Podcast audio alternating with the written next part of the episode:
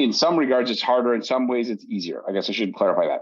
It's harder because you don't usually have as much time because you have some other thing you're doing, whether it's another job, whether it's you're raising your kids, whether it's, you know, we've worked with people that in all different aspects of this. So you have a time constraint. But if you have another income source, if you pace yourself, you can actually last longer than somebody who just decides to go all in on brokering and doesn't have any other income or doesn't have a very long, you know, I call it like a runway for how to get their business going. The most inspiring stories from today's most successful mortgage brokers. Join your host, Scott Peckford, on I Love Mortgage Brokering. Hey, Broker Nation, Scott Peckford here. Today I'm going to talk about how to broker part time successfully. Some of you are new mortgage brokers. You're trying to figure out how do I do this and not lose my hair or be stressed out. I'm going to dive into that. Before I jump into some tips specifically on how you can actually do that, let me give a shout out to our title sponsor, Finmo. Finmo is a Canadian mortgage application, document collection, submission platform designed specifically for Canadian borrowers. It's very easy for borrowers to use. As they're filling that out, it's automatically figuring what documents that they need, which is awesome. And then when you get the application, you can go search Lender Spotlight, figure out all of the rates and guidelines. And finally, when you go to hit submit, it actually pulls key data from the application to make it easy for your underwriter. Go check them out at lendesk.com slash Finmo. Also today on this episode, I talked to Paul Campbell from Magenta about increasing your branding. All right, so let's jump into some general principles for being a part-time broker. I have to tell you, first off, it's way harder to be a mortgage broker part-time. In some regards, it's harder. In some ways, it's easier. I guess I should clarify that. It's harder because you don't usually have as much time because you have some other thing you're doing, whether it's another job, whether it's you're raising your kids, whether it's, you know, we've worked with people that in all different aspects of this. So you have a time constraint. But if you have another income source, if you pace yourself, you can actually last longer than somebody who just decides to go all in on brokering and doesn't have any other income or doesn't have a very long, you know, I call it like a runway for how to get their business going. So there's three kind of principles that I want to talk about. First is build a schedule that is realistic. I want to say that again, build a schedule that is realistic. I talked to one of our agents recently, and this guy's like, he's working hard at this, man. And so he decided to like switch his job from days to nights. He could with his current job. So he works from 10 at night till six in the morning. And then he's got to take his kids to school. And then he's, you know, tries to get some sleep. And then he's got to do some work. And then he's got to and I was like, wow, that is a tough schedule. Like I can't imagine having, you know, the energy. And then on top of that, so he's in our uh, Rookie to Rockstar program. He's going through the 100 day challenge. And the 100 day challenge, full disclosure, is really designed for somebody who can do this full time. You can do it part time. You just have to pace yourself and adjust your expectations. So he's going through this program where it's like literally every day there's something to do. And he's working another job and doing some stuff with his kids and trying to build like it's a lot. And so it was interesting when we chatted. I said, you know, here's the thing, man. Like, you got this. You just got to slow down your pace. It's like you're running a marathon. Being a mortgage broker is like running a marathon anyway, but you're running a marathon with a backpack and a weighted vest on. Like, you're just going to have to go slower, but don't worry about it. Just keep moving forward. And so, with this guy in particular, I said, look, you got to sleep, man, because you, you don't sleep, you're going to be useless as a mortgage broker and the dad and everything else you have going on. So, it's really important that you actually set time aside to sleep. If you come home in the morning and you find that you're better off to work then a little bit or sleep later. So that was the first thing I said, make sure that you set yourself up for time for sleep. And he said to me one time he had been making calls to realtors. He went and laid down. and his phone rang and then he answered it. And the realtor's like, uh, you know, hey, are you just wake up? And he's like, yeah, I was uh, just not feeling great. I was like, that's probably a good answer rather than saying, I'm sleeping because I'm working a night shift. But in any case, I was like, you need to turn that phone off. When you are set to sleep, just sleep and it's okay. So if you are working, say, a night shift or an evening shift, and you realtor, the thing is, they don't know that you're not in meetings with clients. Imagine if you were in back to back to back meetings with clients, they're not going to think it's weird. So if you go lay down for you know whatever you need to sleep for, and then come back later and call them, they're not going to know that you were sleeping because you had to. So it's not a thing. It's only a thing in your head, not in their head. So that's the first thing. And also, successful mortgage brokers, they usually can't get back right away because they are in back to back meetings or they're doing calls and stuff. So that would be the other thing is the first is set a realistic schedule. So you got to have time to sleep. You got to have time to do your work activities, which I'll dive into next. And then you got to have time to learn the business. And so first is, is that figure that out, what that looks like. Some other people I've talked to, you know, some of our other agents, you know, they may work, they got a couple afternoons off a week, for instance, or whatever that looks like. But you got to figure out your schedule. You have less hours in a week, but that's okay. Just make sure that that's scheduled. The second thing is to build a weekly target that's realistic. So schedule that's realistic and then a weekly target that's realistic. So, for example, often what I'll tell people in this scenario is like, you know, what we try to do if you're in the, our 100 day challenge is we try to get you to like show you how to build a list of realtors and we show you how to present to them. Then we show you how to follow up with them once you've actually presented to generate referrals. And we try to get you to do as many as possible in a 30 day period because you get better faster, right? Like imagine if you're a professional speaker and you're doing the same presentation, you know, 20 times in 20 days, you're going to get dang good at it. Versus if you do it 20 times in two years, every time it's going to be like starting from scratch. So there's a repetition that happens by doing them more compressed. You can't do that if you got another job, if you're going to work part time. Just take that expectation and chuck it to the side and say, that's not going to be me. Maybe someday I can put the pedal down. That's not today. So what I tell these folks is I say, look, what you want to aim for, especially if you've got another gig or something, is book two meetings a week. So let's say if it's realtors that you're building your business with, which we like a lot. So we want you to book two meetings a week because probably one of them is not going to show up on average, or maybe you get a 60% because we want you to get in front of one realtor a week. So if you get in front of one realtor a week, you book two to make sure that there's one presentation, then every week in a year, you've got in front of 50 realtors. And so that's step one. Step two is you follow up with them till they tell you to screw off or they start sending you business. You never stop following up. You know, I always say like Coca-Cola still advertises. They've been in business 130 years. You know who they are. You can go into Africa to a remote village and hold up a Coca-Cola and people probably know what that is. And so the reality is, is that they're not doing it so that you know what they are. They're doing it so you don't forget to buy them when you go into a store.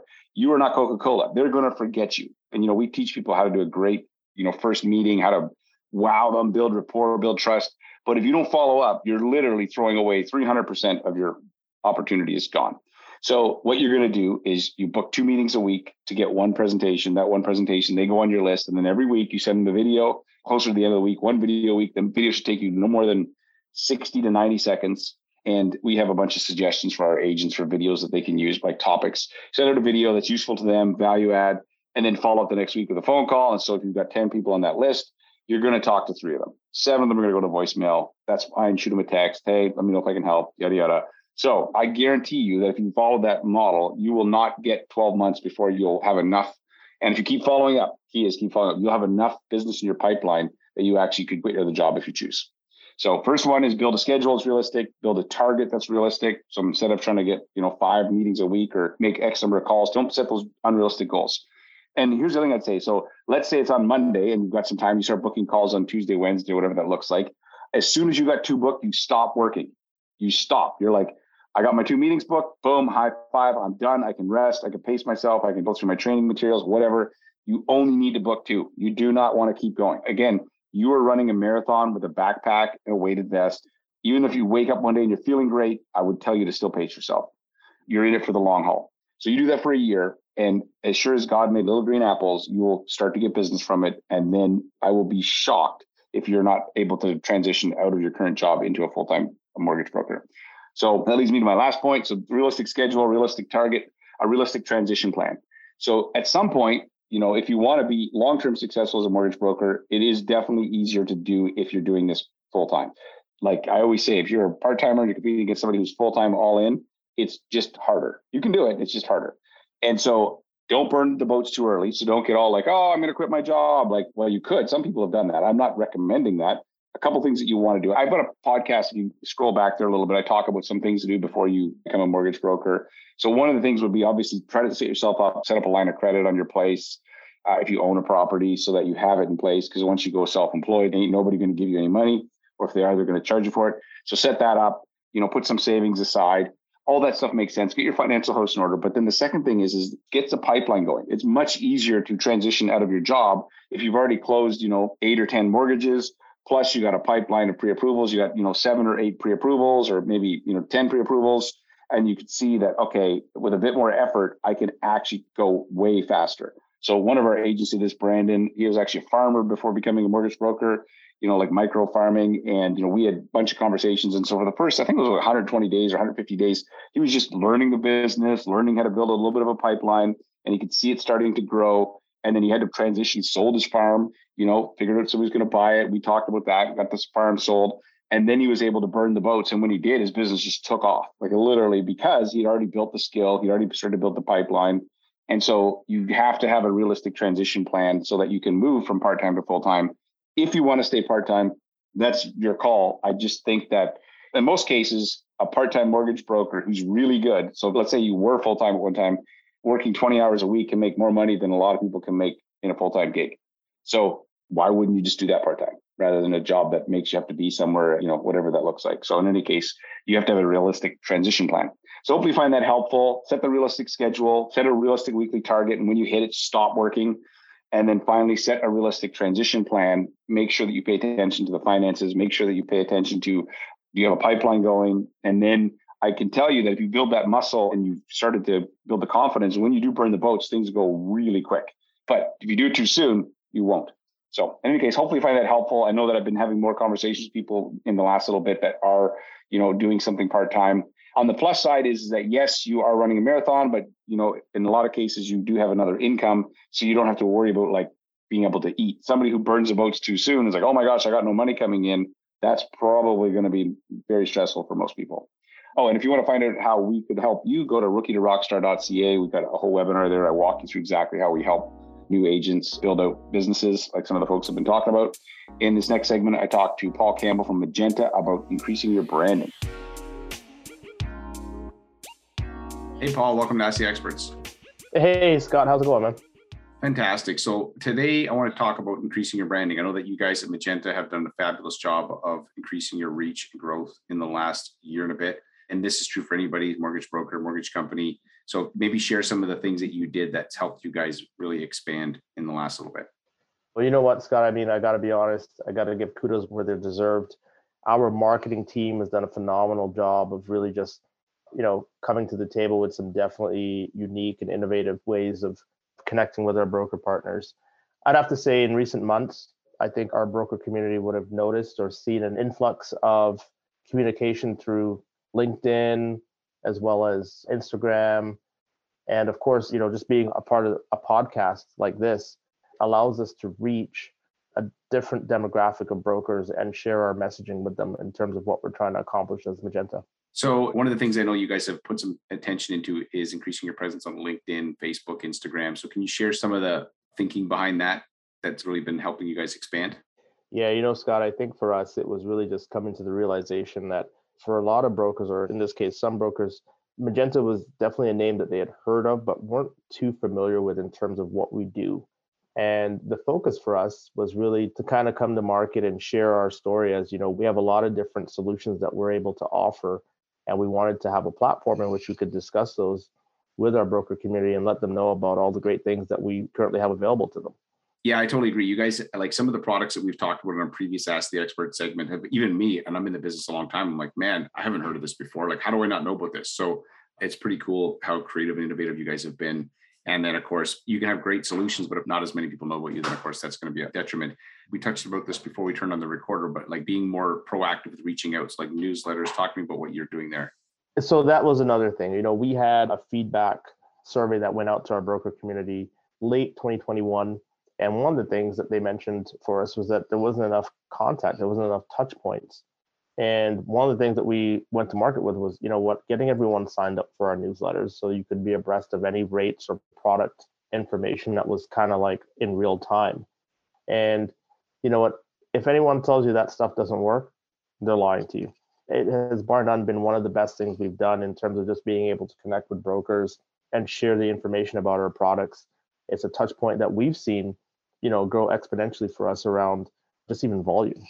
Yeah, I totally agree. Like for our mortgage company, like the emails make a huge difference. What I find is really helpful in emails, if I share stories, are really good. So I think you guys have been doing more of that, but just stories of problems people have overcome because people don't remember much, but they remember a story way better than just here's some bullet points. And so, you know, I've always yeah. found that when you can embed your message in a story and it's much more sticky. So increase your presence, social media, obviously podcasting, even with us, newsletters. So being proactive, reaching out to the people that already know you guys. And then in terms of what about live things like events, what have you guys been doing there?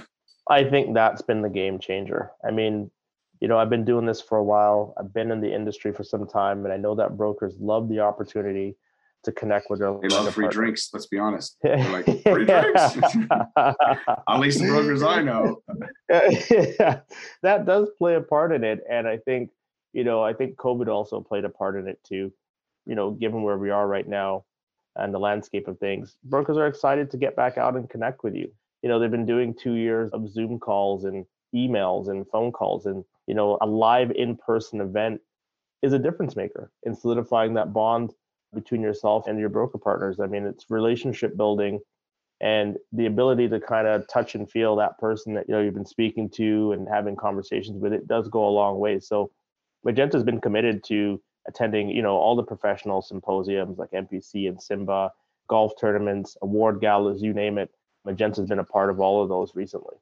Yeah, yeah. And it gets you out there. You see the same people, but it's a good thing to do. So yeah, and you guys have had obviously fantastic growth this year, and these are just a few of the things you guys have done. So, as a quick recap, then, if you guys are listening to this, your mortgage brokers, and you're trying to increase your branding and your reach, obviously, as Paul said, you got to have a social presence: LinkedIn, Facebook, Instagram. Podcasting is a great medium. I personally still love podcasts, even though there's lots of other ways. This morning, I threw in a podcast, listened to an economist talking about a whole bunch of stuff I can't even repeat right now. My IQ went up five points. Now it's back down again since I listened to it. But, uh, but I always like the learning, right? And because it's zero net time, the great thing about podcasts is you can be doing it in something else. Go for a run, learn. It absolutely is essential that you guys have some sort of communication rhythm with your clients, whether that's mortgage clients or in your guys' case, it's brokers. And a newsletter is a fantastic way to do that, right? Because you can just straight right in their inbox. And then finally, like live events. I think they're going to come back with a vengeance because it's kind of like we've been cooped up for so long, like cabin fever, that I feel like live events are actually going to have a bit of a resurgence because it is kind of fun to get around people. And so I think you guys have timed that well, you know, in terms of just the number of people showing up and the interest level is going to be much higher. So I think mm-hmm. that's pretty cool. Any last kind of words for wrap up the show on branding that we talk about? You know what, for branding, one, you have to believe in your brand. I love Magenta. I love what we stand for.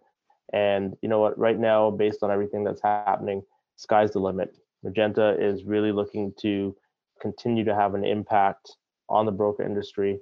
And we are, you know, excited about what the future holds for Magenta. So we can't wait to connect with each and every one of you on this podcast.